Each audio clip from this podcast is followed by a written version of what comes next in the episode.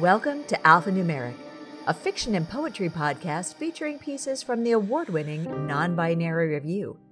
Today, I watched the Slaughter film and was ejected from the faith by Alejo Rovira Goldner. For the love of everything good, do not watch the Slaughter film. Like an old master painting, it reaches in and twists. I fell into walls within walls, hammers and pliers at my face. A hundred pounds of eyeballs fell with me, rolled into one, one great eye that judged. My eighteen brothers fell with me. Through the castle chute their intestines dropped, then slithered back to life, found each other, latched onto my legs and chewed because I watched the slaughter film. No more happy little world. I dozed on the Judas wheel and understood why God won't visit the earth. I lasted 36 years in the Emperor's vault. If I could wash my brain with a scouring pad and bleach, if I could delete my eye history.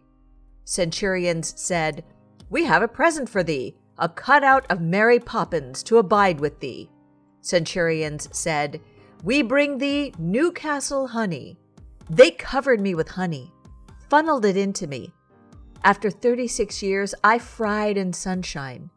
They called out to the flying things of the empire to partake of my sweetness. A swarm rode to the castle turret. My body became a thriving gray chainmail of ravenous flies and locusts. For Mother Teresa's sake, do not watch. I came unprepared to the slaughter film because I was just 11 years old. It will break you, please. When the swarm was sated and most of my flesh devoured, the Emperor set me free.